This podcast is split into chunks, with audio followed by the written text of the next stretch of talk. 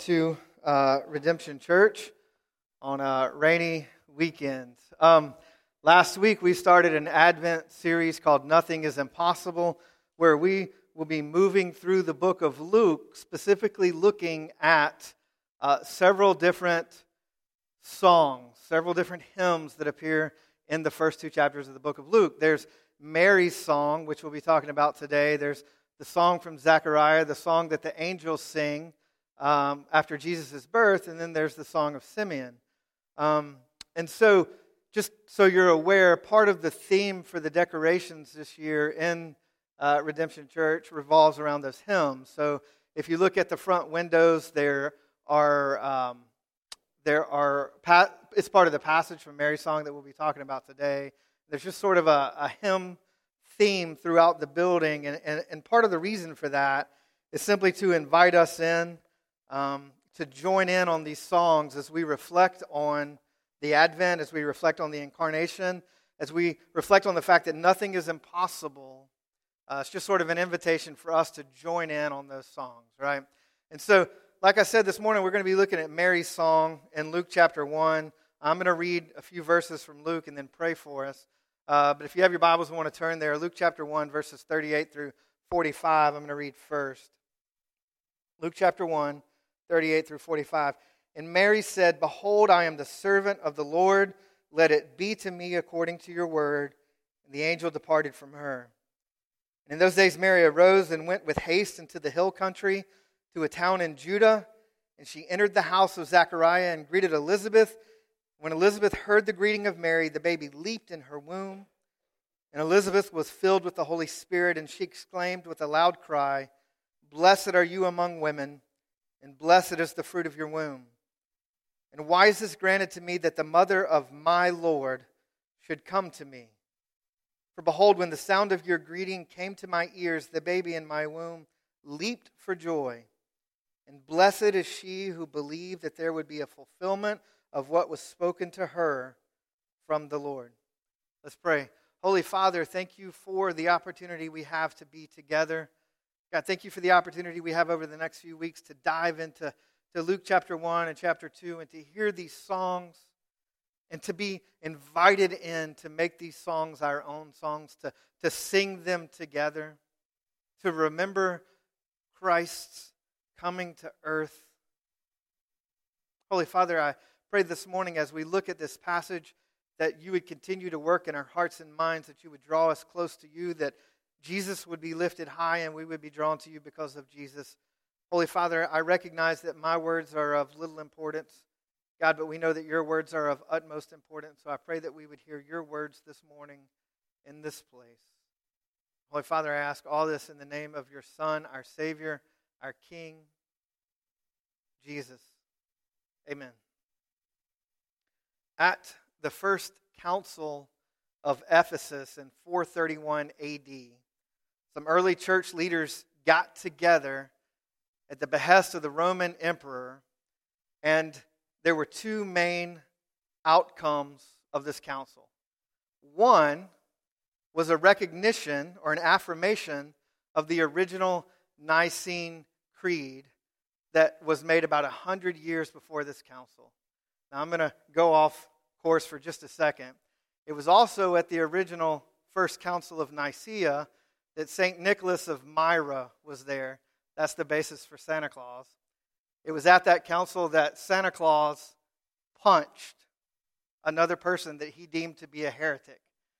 And so a few years ago, there was a meme going around that had a picture of the original St. Nicholas that said, I'm here to pass out gifts and punch heretics, and I'm all out of gifts. The second affirmation which is pertinent to what we're talking about this morning at the Council of Ephesus, was that it was appropriate to bestow upon the Virgin Mary, the mother of Jesus, the title of Theotokos, the mother of God. We just heard Elizabeth say something very similar to that the mother of my Savior, the mother of my Lord. And that title is not meant to say that Mary is divine, but that title was meant to say that Mary holds a unique and esteemed position within God's redemptive story. And so she's given the title Theotokos. Many Protestant Christians, right, that's us, those of us who aren't Catholic and who aren't Orthodox, we get a little uncomfortable in reaction to the position of the Catholic Church and the Orthodox Church, and we are sort of uncomfortable thinking about Mary holding an esteemed position, maybe.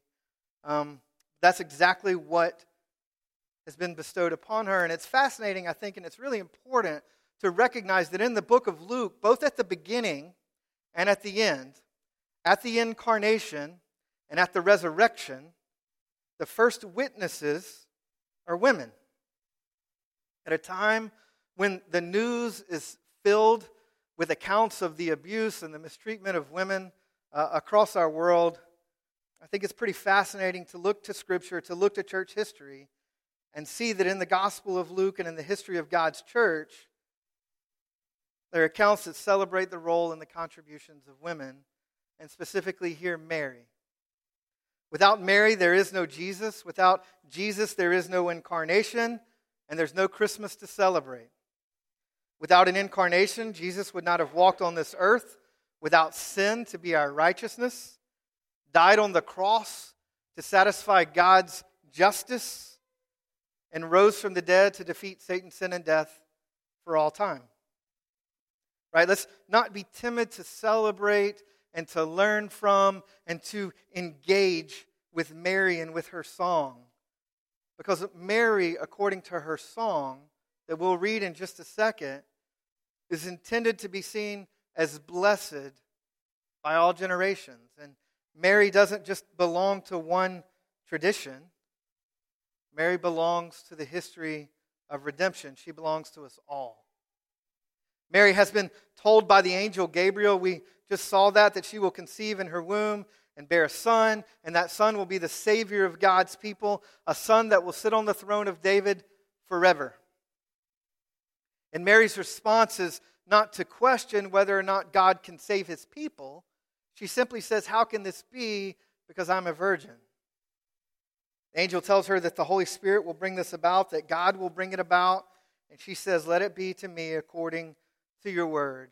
And then scripture says she got up with haste and went to visit Elizabeth, probably somebody that she felt like she could relate to in this moment because the angel told her that Elizabeth, who was previously uh, without child, is now pregnant as well.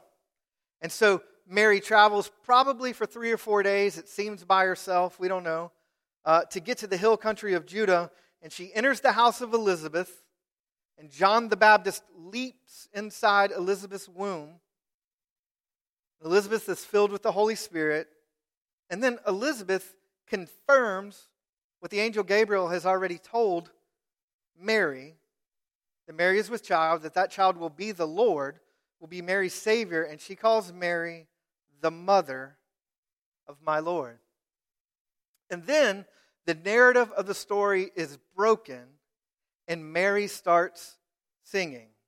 So let's read Mary's song starting in verse 46. And Mary said, My soul magnifies the Lord, my spirit rejoices in God my Savior, for he has looked on the humble estate of his servant.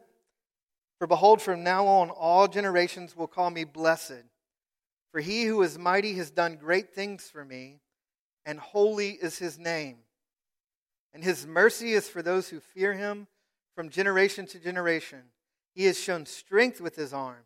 He has scattered the proud in the thoughts of their hearts. He has brought down the mighty from their thrones and exalted those of humble estate.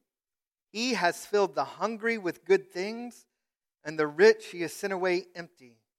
He has helped his servant Israel in remembrance of his mercy, as he spoke to our fathers, to Abraham and to his offspring forever. Mary's song is so interwoven with the very words and the story of the Old Testament that it's almost as if Mary is fitting the entire story of God into this one song. She either quotes or alludes to passages from Genesis, Deuteronomy, 1st and 2nd Samuel, the song of Hannah, Job, Psalms, Proverbs, Isaiah, Ezekiel, Micah, Habakkuk, Zephaniah. It's a virtual tour of the Old Testament that Mary refers to. And particularly, she focuses in, focuses in on what God will accomplish through the coming of the Messiah. And here's the interesting part Mary sings about it as if it's already happened, as if it's already fully accomplished. It's a full 30 or 40 weeks before Jesus is born. It's a full 30 years or 30 plus years before Jesus is on the cross and rising from the dead, and Mary is singing about it as if it has already happened. It's an incredible song from the mother of Jesus about the fulfillment of everything that God has promised his people throughout the Old Testament. As I mentioned, it's one of four songs that we see in the first two chapters of Luke. It's the premier song, the, the Magnificat, called so because of the way it begins in Latin. But let me ask you this question What is the purpose of a song? What's the purpose of a song? The purpose of a song is to be sung. The purpose of a song is to be heard. The purpose of a song is to be shared. And more specifically to this situation, why is Luke opening up the first two chapters of his book, of his account of Jesus, with four songs? Why is he including these songs? Scott Becker, who, who is a scholar and a study on early Christian literature, argues that Luke is using a pretty common Hebrew convention here, literary convention. It's the same thing we see throughout the Old Testament. And, and the point is not just to record what Mary said, to record the words of a song. The point is to invite the reader, the point is to invite the hearer into the song such that the hearer would actualize these words in such a way that Mary's song becomes our song, such a way that Zechariah's song becomes our song, in such a way that Simeon's song becomes our song, in such a way that the angel's song becomes our songs, right? And, and the very words that Mary is singing, these are words from the Old Testament, these are themes from the Old Testament that have become hers, and she now sings them in response to what God is doing. And so I would argue that Luke is breaking the narrative here and introducing this song because he wants to invite us into this song so that this song would become our song, that these words would become our words.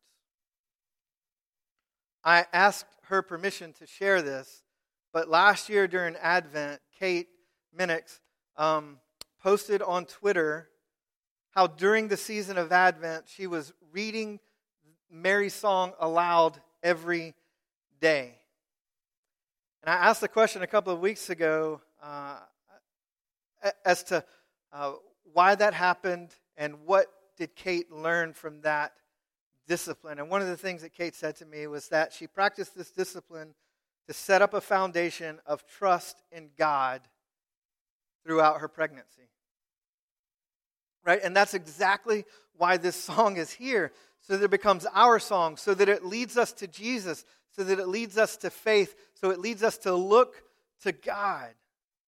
So that if it, it becomes something more than just what we read at Christmas, it becomes something more than what we talk about at Christmas. It becomes something more than just a story or words on a page, but it becomes our song in such a way that it changes us and leads us to God It's the very reason I think Luke includes it in this book. And so, what I want to do this morning in our remaining time together is to dive into this song in such a way that it becomes ours, in such a way that it becomes deeply meaningful, in such a way that it points us to Jesus, in such a way that it increases our faith in what God is doing and what God has done. There are essentially just a few things I want us to look at as we attempt to internalize and actualize these songs to be our songs. Right, first, I want us to see that Mary's song is utterly God focused and wrapped up in a huge story of salvation. It's utterly focused on God, it's wrapped up in a big story of salvation. It's obviously very personal to Mary, but it's not private. The first few verses are about her magnifying the Lord and about what God has done for her. But then she references this story of the entire Old Testament of God moving for his people. It's about God being holy and God showing mercy and God showing strength and God scattering the proud and God exalting the humble and God filling the hungry. It's about God doing everything he said he was going to do. It's about God coming through. And she fully recognizes that what God is doing here in the first advent and the birth of Christ is huge. Like she gets the incarnation completely, and there is no more profound theological statement about the incarnation than what Mary has written in her song. She gets it. She recognizes the grand story of redemptive history that God is going to bring about through the baby that is in her womb. She sees that God is bringing his rule to pass on earth as it is in heaven, and she has the privilege of participating in that by giving birth to the Messiah, to the Savior, by caring for him, by literally giving of herself for the Savior. Her very acts of being a mother, giving of herself for the Savior. But here's the thing.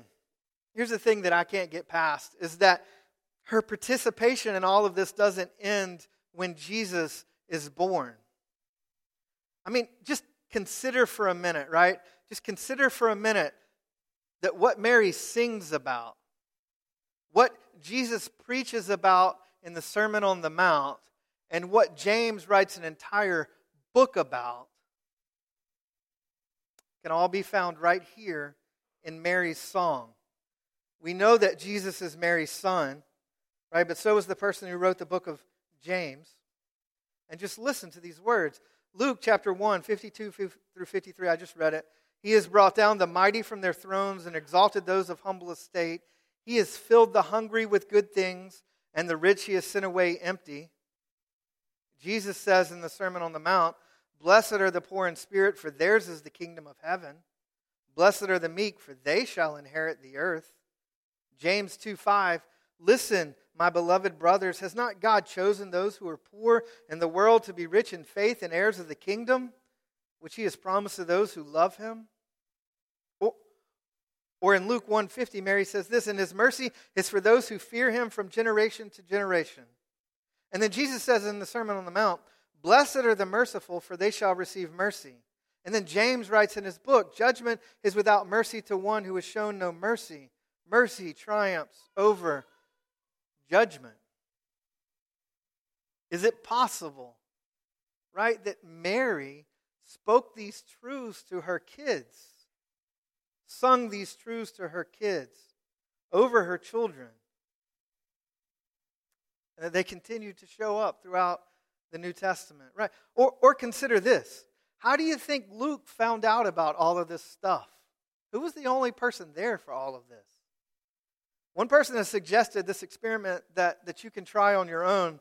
Like, read Luke's chapter 1 and 2, and wherever you find the word Mary or she referring to Mary, insert the word I or me instead.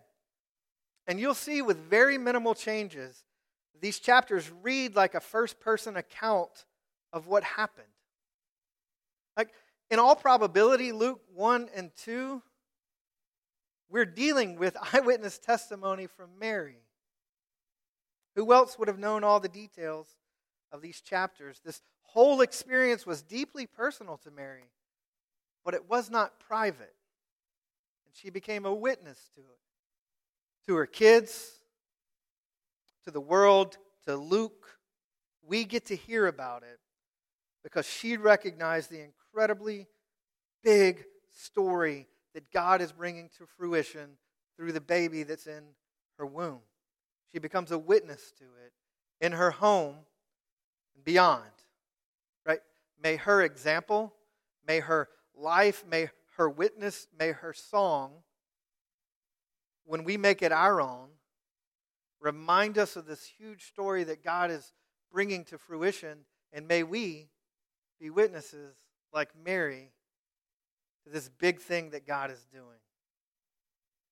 Second, right, I want us to see that she sees herself in God's story and not just God in her story.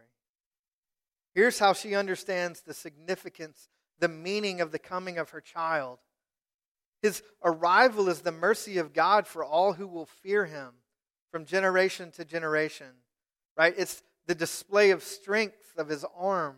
It's the display of judgment on the proud. It's the display of blessings on the humble. And she sings all of this, like I said, as if it's already been done, as if it's already come to fruition. She sings about them, it seems, in the past tense. The poor have been fed, the proud have been condemned, the humble have been exalted. It's past tense now because Jesus has come and the future is sure and certain because Jesus is here. Right? For some of us, this Christmas might be a little difficult. Over the last year, we might have lost a loved one. Or right now, we might be living a life that's complicated. Our financial situation might be precarious. Our health might be bad. Any number of issues may make this holiday season as something less than pleasant. But maybe, maybe the call for us is to meditate on the past tenses of Mary's song because they remind us that because of Mary's boy, because of Jesus, because of the first advent, because of the incarnation, God is bringing to fruition everything that he promised.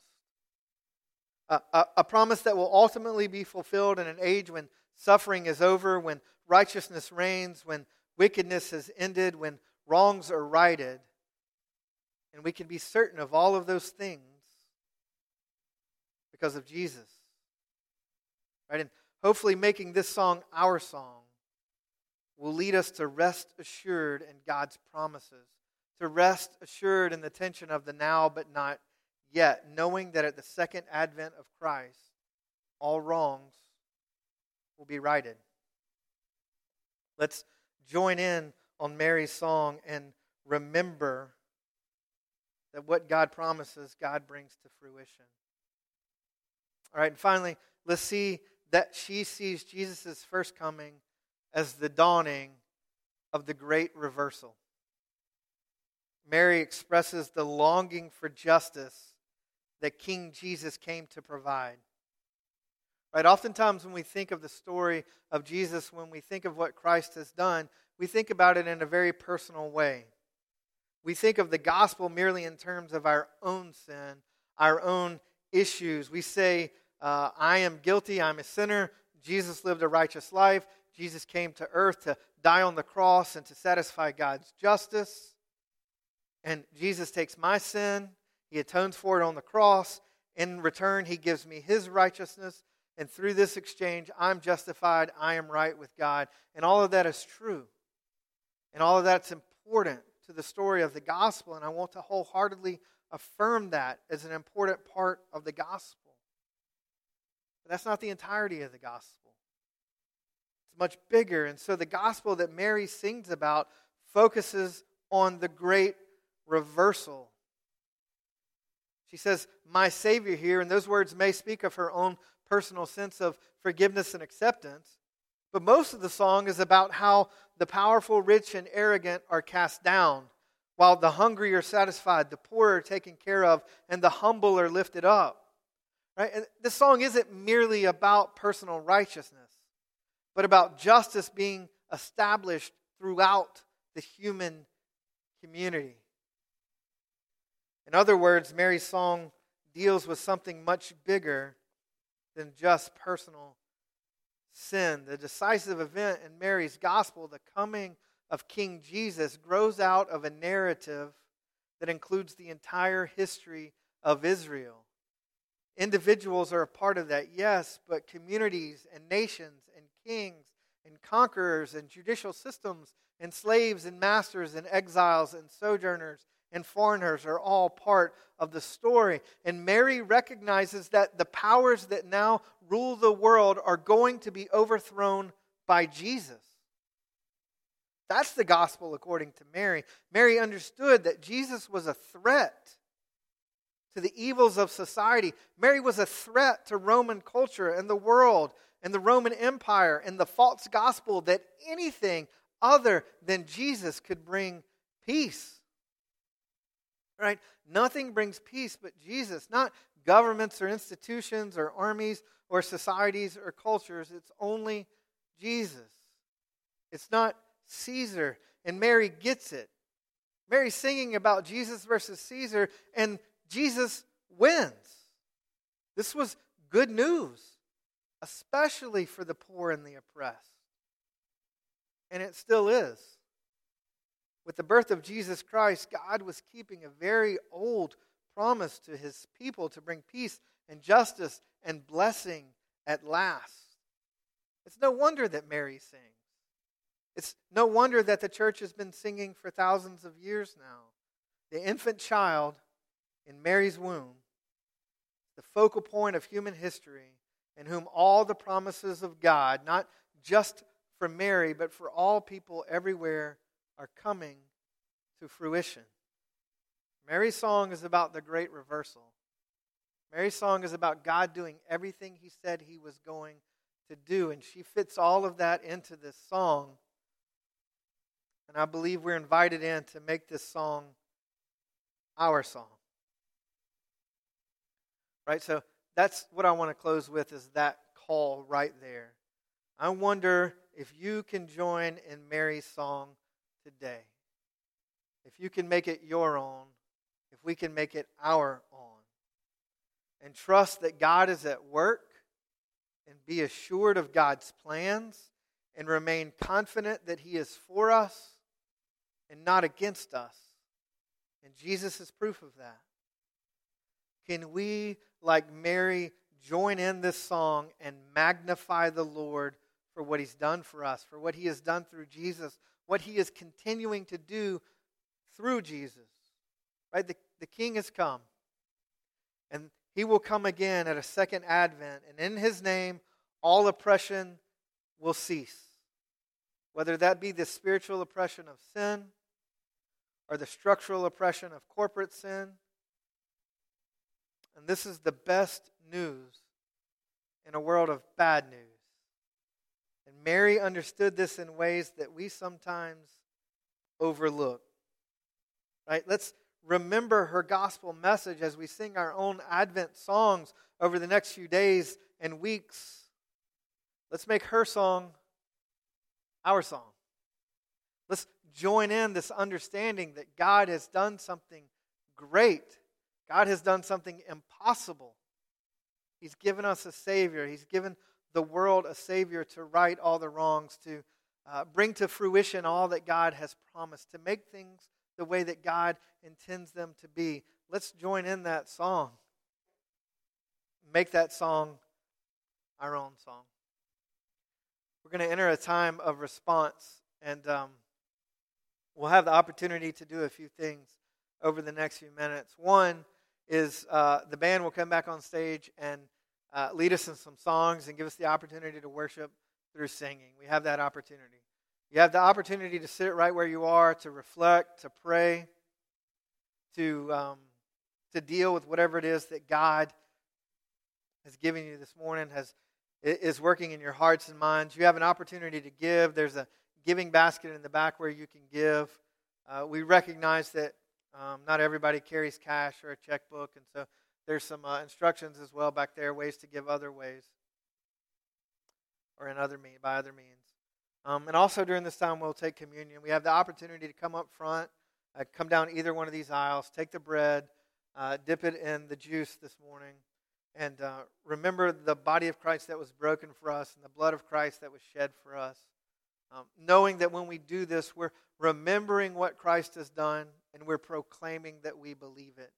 So if you're here, whether you're a member of redemption or not, we invite you to come and take communion and reflect on what Christ has done. Remember what Christ has done and proclaim that we believe it. So I'm going to pray for us, and then we'll move on with that time of response. God, thank you for the opportunity we've had to be together,